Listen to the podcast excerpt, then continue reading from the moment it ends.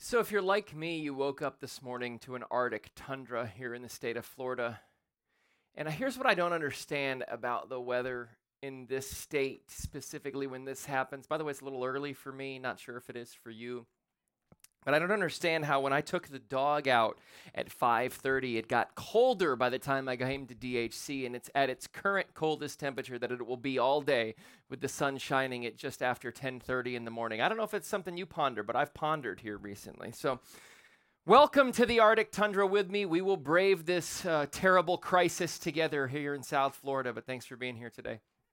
I am thrilled to be wrapping up this series that we're calling Read Between the Lines. And what we've been doing in this series is we've been taking a look at some of the most famous stories that Jesus used during his ministry as he talked to people, taught people as he walked on this earth. And as I start this message, I just think it's really important always for us to stand back and understand who we're talking about in the context of Jesus. And who we're talking about when we say the name Jesus, the person who kind of was the author of, the teller of, the teacher of these stories. And we here at Downtown Harbor Church just believe a couple of things about Jesus. We just believe that Jesus is the Messiah that Jesus long ago was this prophesized Messiah that would make the world right should they choose to believe in him with the Father God, that Jesus is and was the Messiah who walked the earth. Furthermore, we believe that Jesus, when he walked the earth, not only had a ministry where he taught and instructed people, but that he actually said while he was here that he was going to go and die and rise again, proving that he was the Messiah, proving that he was this Savior to a broken world, that Jesus not only is the Messiah, but is the risen Savior to a broken world. And in this series that we've been uh, in for the last number of weeks called Read Between the Lines, what we've been doing is we've been taking a look at some of the stories that Jesus taught because one of the things that Jesus did during his time on earth was Jesus taught in story. He used uh, stories that were called parables as he walked around earth to teach a point or a message or a lesson. And it's important for us to know at Downtown Harbor Church that the stories that Jesus used, even though were very true in nature, meaning there was truth inside of them, for our lives that the stories that Jesus used were actually fiction. And it's important for us to understand that the stories that he used were not historical or they didn't actually happen. So they were fiction. And he was clear about this as he taught in parable. And so a lot of times Christians will get confused about this. They actually think that the story of the prodigal son or the good Samaritan or even the one we're going to talk about today actually happened, but they did not. They were fiction. Even though they were fiction, however, the level of truth inside this story was so, so massive and so, so true. And today, we're actually going to talk about a parable that deals with this idea that some of you are probably going to deal with. By the way, I did have some conversations between first and second service. And first service, we had a ton of folks in this room. It was a really cool time. But I will tell you this is that one of the things that people came and they said to me after first service was how much this message just really smacked them right between the eyes and how much it meant to them based on where they were in their life. Because today, what we're going to talk about related to the parable we're going to read is this idea of frustration with prayer. This idea that when we would pray something or when we would ask God for something, and sometimes they're big things, oftentimes they're little things, and, and so, so often we would, we would do this and we would just commune with God, and that would be interesting. And, and how would we do that? Meaning that we would think about this idea of prayer, which, by the way, for new Christians or either people who are newly engaged to church, uh, is, is almost this really complicated thing, which is so simple, and we'll talk about this today.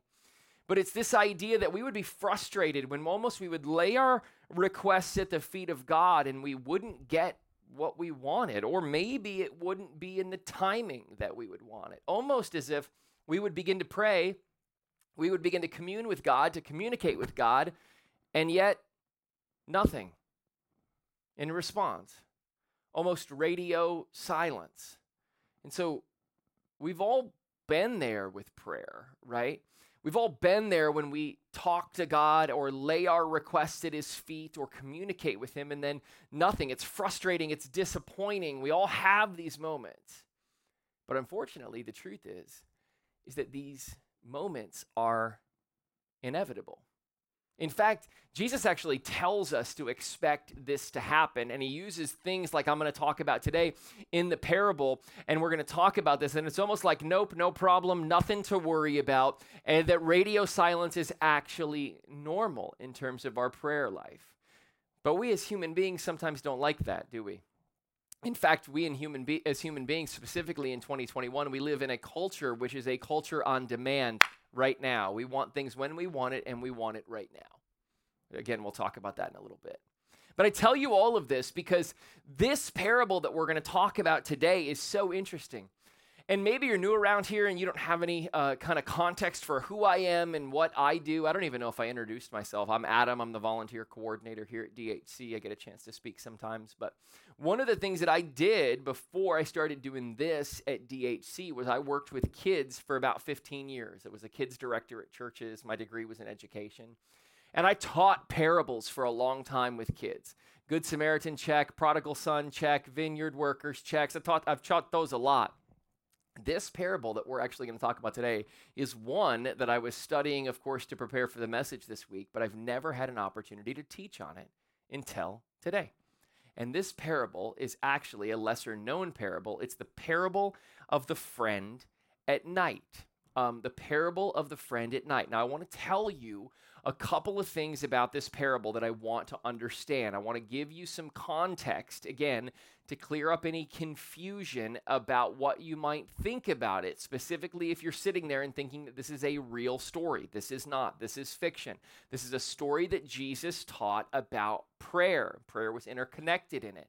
But I want to talk to you about what we're going to encounter in the parable because the first thing we're going to encounter in the parable is hyperbole.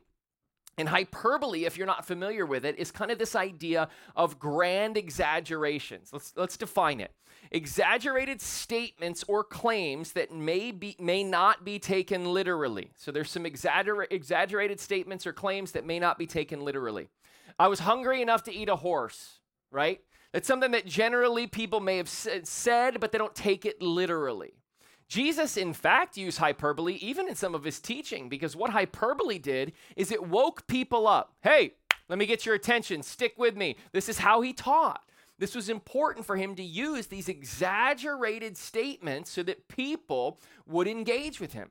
In fact, in the book of Matthew, chapter 7, verse 3, he used one. Here's what it says Why do you notice the little piece of dust in your friend's eye, but you don't notice the big piece of wood in your own eye?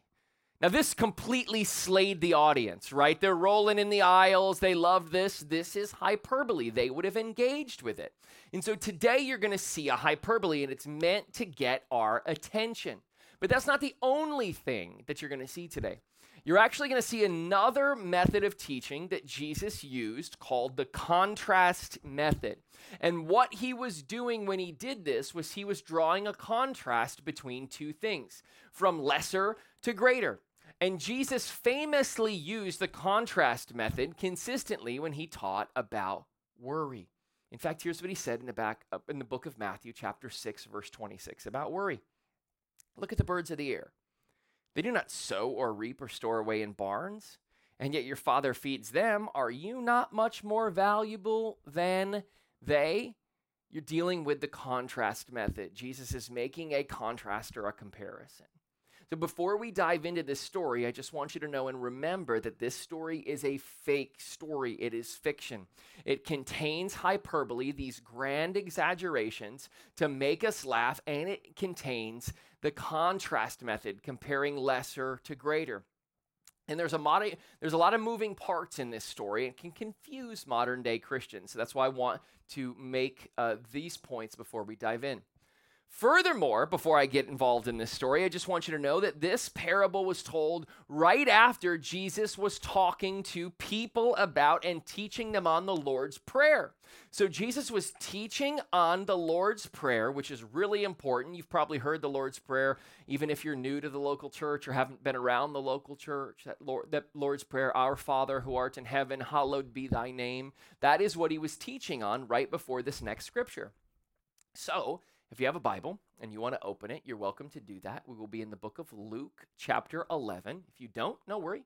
And you do want to follow along, you can do so on any mobile device, or it will be, as always, at DHC on our screens. The book of Luke, chapter 11, verse 5, it begins our parable of the friend in the night. Here's what it says Then, teaching them more about prayer, he used this story. And I think it's important for us to understand he was already teaching about prayer and then jumps right into this. He says, goes on, Suppose you went to a friend's house at midnight, wanting to borrow three loaves of bread. Now, I don't know about you, but it's been a while since I knocked on a neighbor's door at midnight looking for three loaves of bread. So I don't know if you can relate to. I mean, generally in Fort Lauderdale, you're looking for a bottle of wine to continue the party at midnight. That's how. That's where I've been. You've probably been there, but you know, it's. I, have been looking for three loaves of bread, but no harm, no foul. This is what this guy's looking for. Okay. Here's what you, the scripture goes on. Then you say to him, "A friend of mine has just arrived for a visit, and I have nothing for him to eat." Wow. Old college buddy showed up. He landed at FLL, got delayed in Atlanta. Sure enough, I picked him up and I got nothing to eat. So let me pop over to my neighbor's house at midnight and ask him for a couple of loaves of bread. You walk over and knock on the guy's door. Now, I don't know, when's the last time your door's been knocked on at midnight, right? This is 2021. The ring doorbell's going off. You're looking for like you're looking for a baseball bat under the bed. If someone knocked on your door at midnight, like you're not going to take too kindly to this. But this is a couple thousand years ago and it's fake anyway. So here we go, okay? The guy says next, which I think is really important, so I have nothing for him to eat. So the neighbor kind of opens the door and this is what he said. Don't bother me. I'm not sure if you know this, but this is actually the life verse of our lead pastor, John Garippa. Like if you know anything about John, like so a lot of people have like, you know, John 3:16, Matthew 11:7 like like on their wall. Like in John's house, like above the kitchen is Luke 11:17, don't bother me. And he he's working on that and he knows that that is a thing and he you know tells me about it you know i just really wish this wasn't me but he's from new jersey and there's something up there that didn't happen, you know, in Michigan where I grew up. Because, like, in Michigan, like, if you lived, like, just on my street, you were my friend, right? And John's like, who are you people? Okay. So, anyway, so, but I just want to tell you something. So, I have a new goal in life, and that is to bother John Garippa, which I think is, I've just been, so here's, I want to put an image on the screen real quick. I asked John for this, okay? This is John's call log from the other day. And so it was Adam, Adam, mom, of course, and then Adam, Adam. And I, he, so I've been calling him and he pick up the phone and go, hello. If you ever talk to John, that's how he picks up the phone. And I'll go, hey. And he'll go, yes. And I'll go, just checking in, just seeing how things are going. And he's going, well, they're fine. Um, is, it, is there anything I can help you with? No, just checking in. And I'm now purposely doing it to just bother him because I don't see, I mean, listen, I'm a guy who likes to chat. I like down the car on the way in. How you doing, John? Good to see you. And it is his worst nightmare. So I'm just enjoying this stage of my life. And so, anyway, if you see John, ask him next time to maybe see the call log for how many times I've looked him up recently because I love to do it just to see his reaction these days. It really brings joy to my heart, joy in the Lord. Moving on in the parable, it goes on. Don't bother me. The door is locked for the night, and my family and I are all in bed. I can't help you. Now, okay, so you have to remember is that houses in ancient Israel, when Jesus would have been telling this story, are not like they are in Fort Lauderdale or any part of the United States today. They would have been very uh, close quarters. The family would have been settled for the night. This is not like a big mansion that we'd see off Las Olas Boulevard today where people have their own quarters. This would be a place where you've gotten the family down. So somebody knocks on the door, potentially wakes the family up. By the way, if you have had babies in your house, or maybe you're raising kids right now, or you maybe you want to raise a kid, let me tell you one thing from now, about 22 months of experience, that you don't want is someone to knock on the door at midnight and for the dog to bark. Because if that child wakes up, your whole next day is ruined. Like it's in the toilet, it's done. So you know this if you've had kids. So this is bad, right? I don't want the family to wake up. Get out of here. We're all in bed. I can't help you. Hit the bricks, similar to what John tells me on the phone when I call to bother him. Why are you talking to me? I don't want to talk to you. Move on, I'll move on, okay? Goes on. But I tell you this though he won't do it for friendship's sake, if you keep locking long, long enough, I keep calling, right? Okay? Keep lock knocking long enough, he will get up and give you whatever you need because of your what? Shameless persistence. That's the story. That's it. Um, Jesus, what what are you saying? Let me let me think about this for a second. What what are you saying with this story? Are you saying that like we're the annoying neighbor going after God, the grumpy person? Like, what are you saying? And I can imagine the writer, the author of this book, Luke, going, uh, You want me to put this in this book in the Bible? Are you sure? Remember, hyperbole, contrast method, hard to spot. What Jesus is actually teaching us in this story is so interesting and so true. And I think so key for all of us as we look at our prayer life specifically and how we pray and talk with God. And I think this is so important for us to understand. Here's what I want us to understand Unlike man, God is not bothered by your persistence. Unlike man, God is not bothered by you. God is big and massive, this ever present creator of the universe. God is not bothered when we pray and we pray and we pray. In fact, He's honored. He's honored when we bring our requests to Him, our thoughts to Him, our desires to Him. Did you know that you can pray about anything?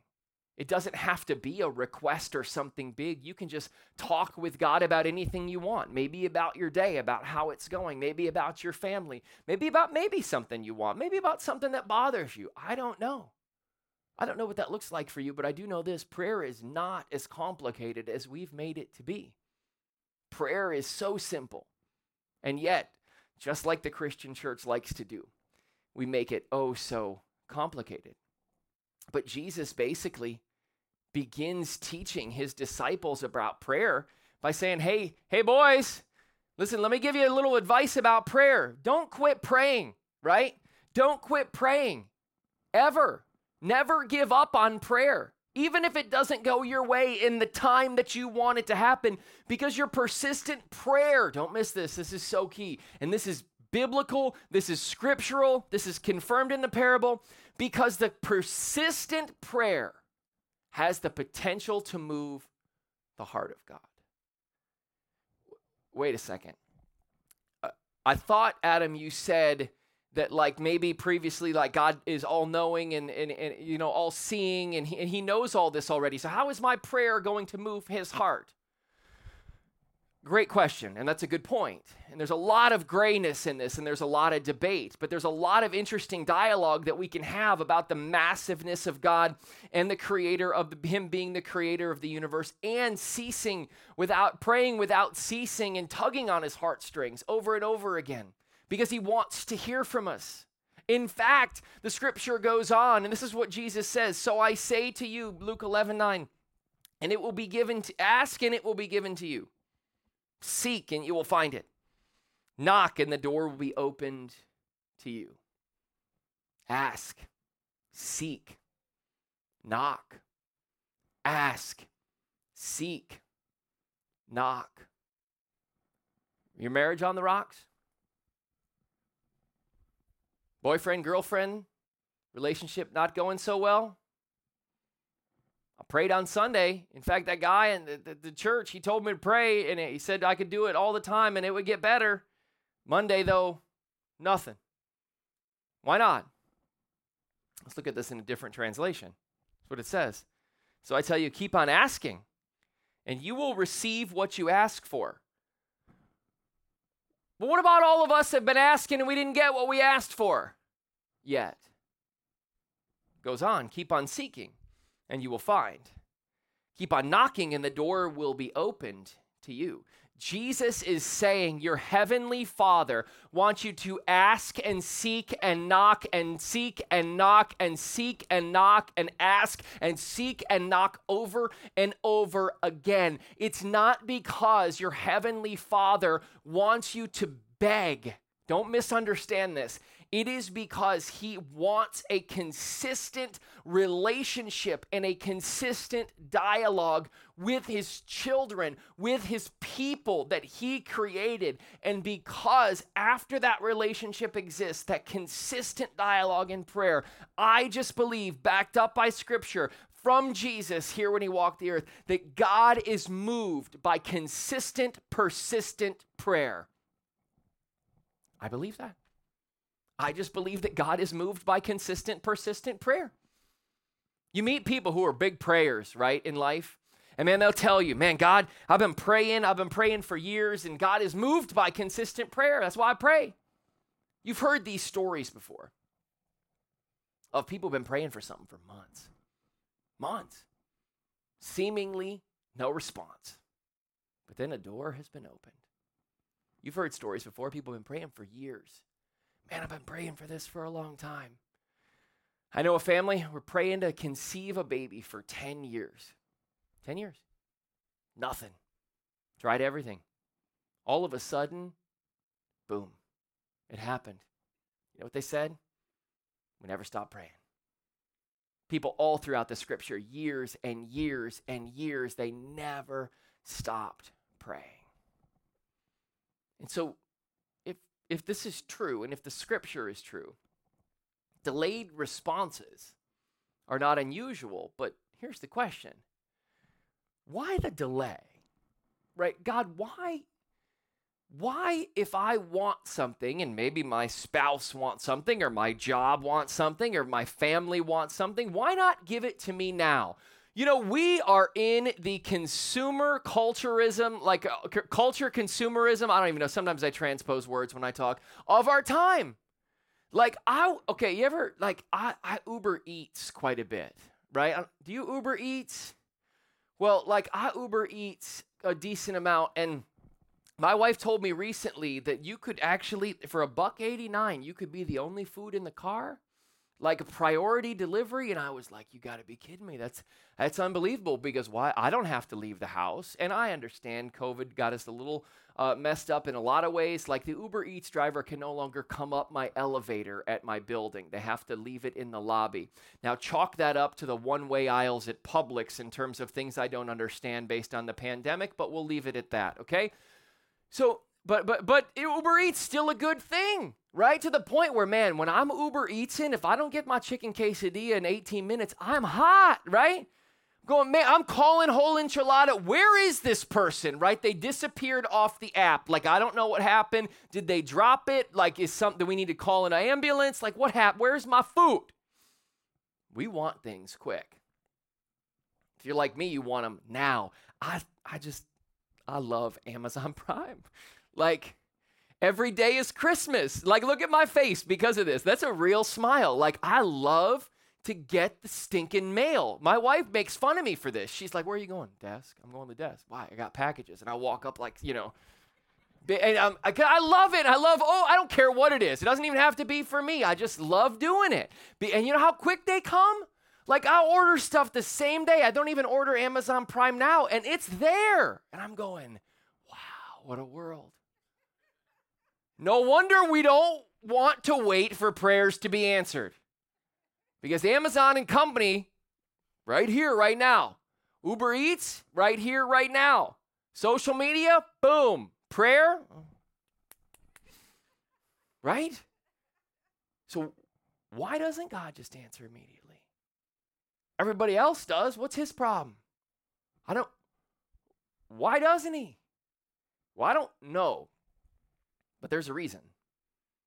And maybe the reason falls into the idea that we're not ready, even though we think we're ready. Maybe we got to learn something, even though we don't think we got to learn something. That makes him the all knowing, ever present being in the universe that knows all things, and not you, and not me. Because we got to remember, Jesus said in the Sermon on the Mount when he was teaching about prayer, Your Father, Matthew 6 8, here's what it says Your Father knows what you need before you ask him. So if he's well aware of our situations and he knows what we need, maybe even more than we know what we need, why the wait? Furthermore, if he already knows what I need, why pray at all? If he gets this in advance eh, already, why would I even take my time to commune with him or pray about something? If he already knows it, why would I give my time to do that? I just believe that God, in terms of the relationship with us, allows us to pray and ask for things over and over and over and over and over again because it creates repetition.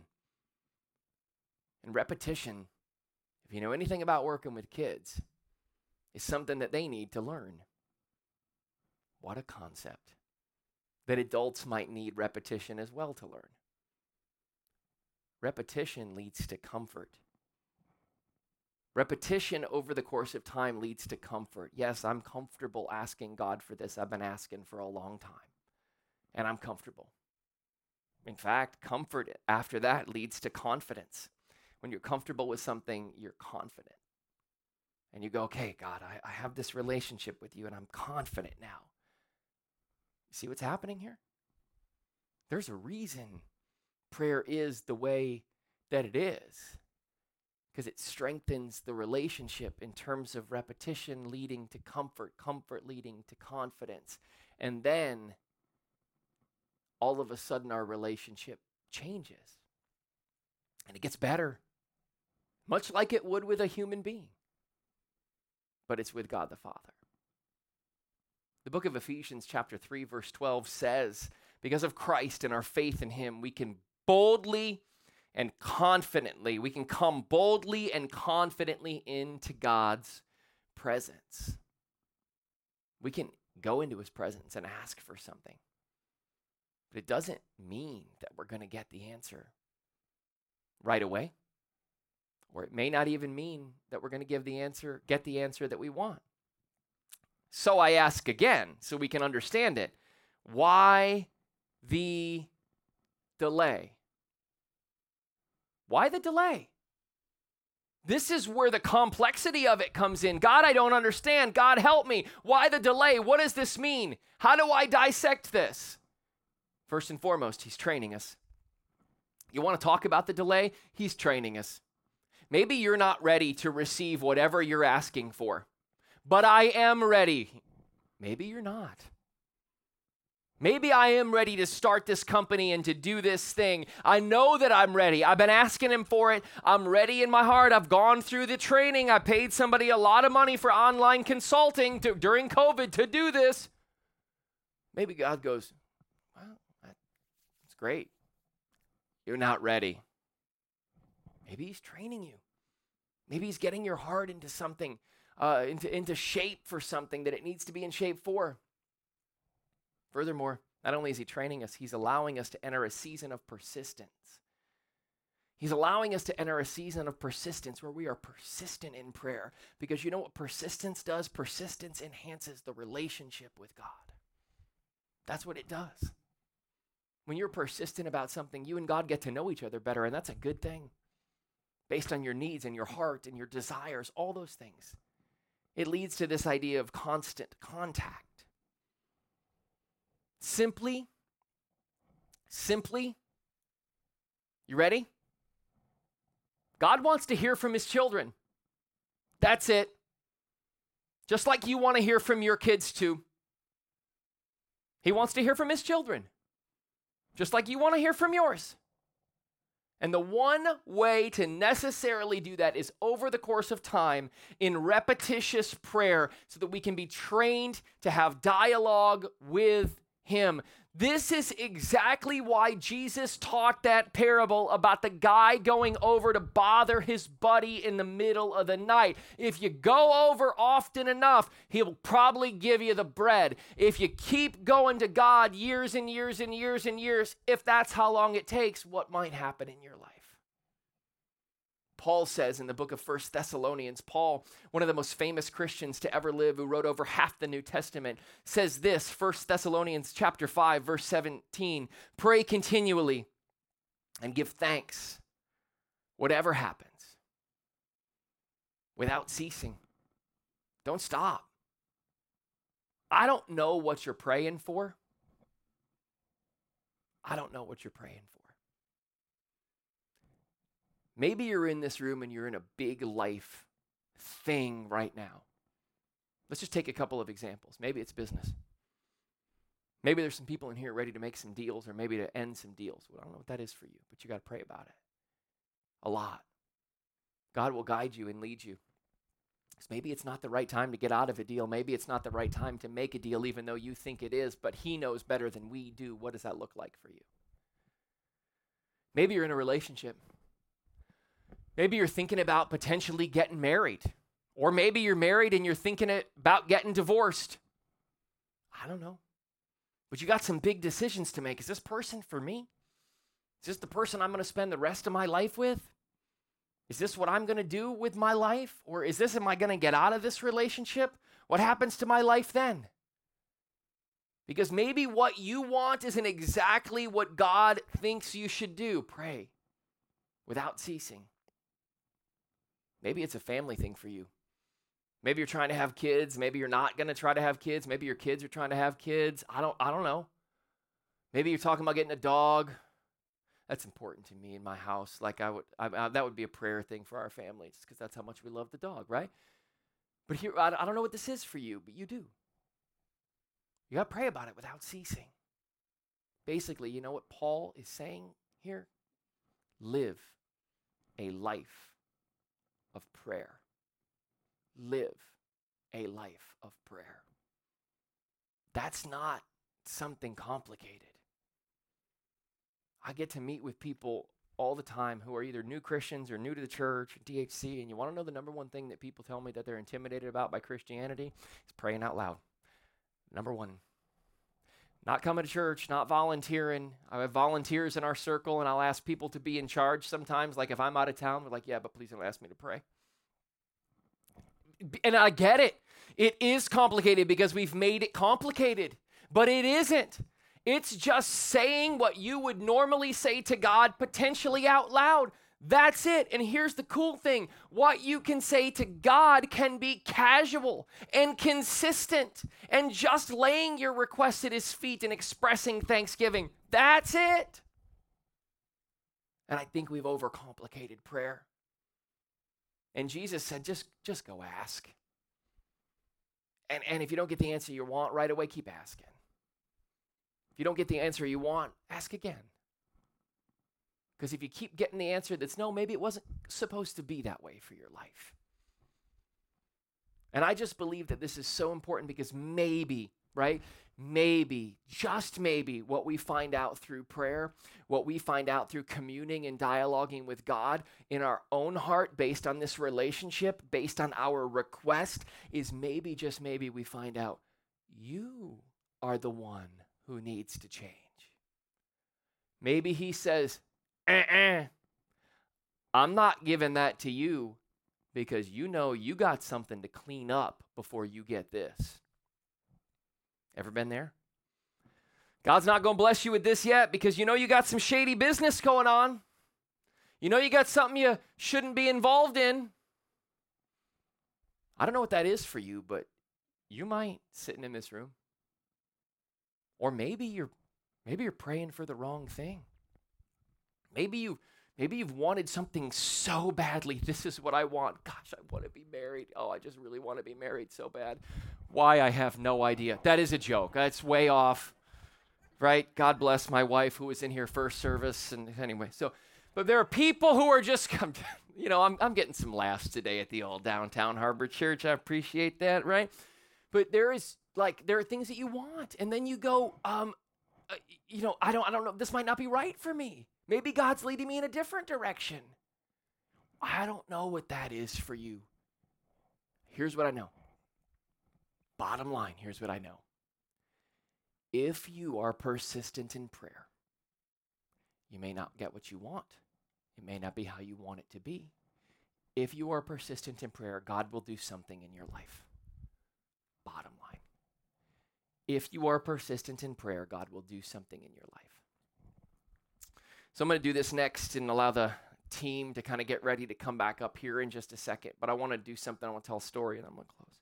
So uh, let me put the word practical up on the screen because I want to put it up here before we do this next thing and talk about it. But every word, every week at Downtown Harbor Church, we put this word on the screen.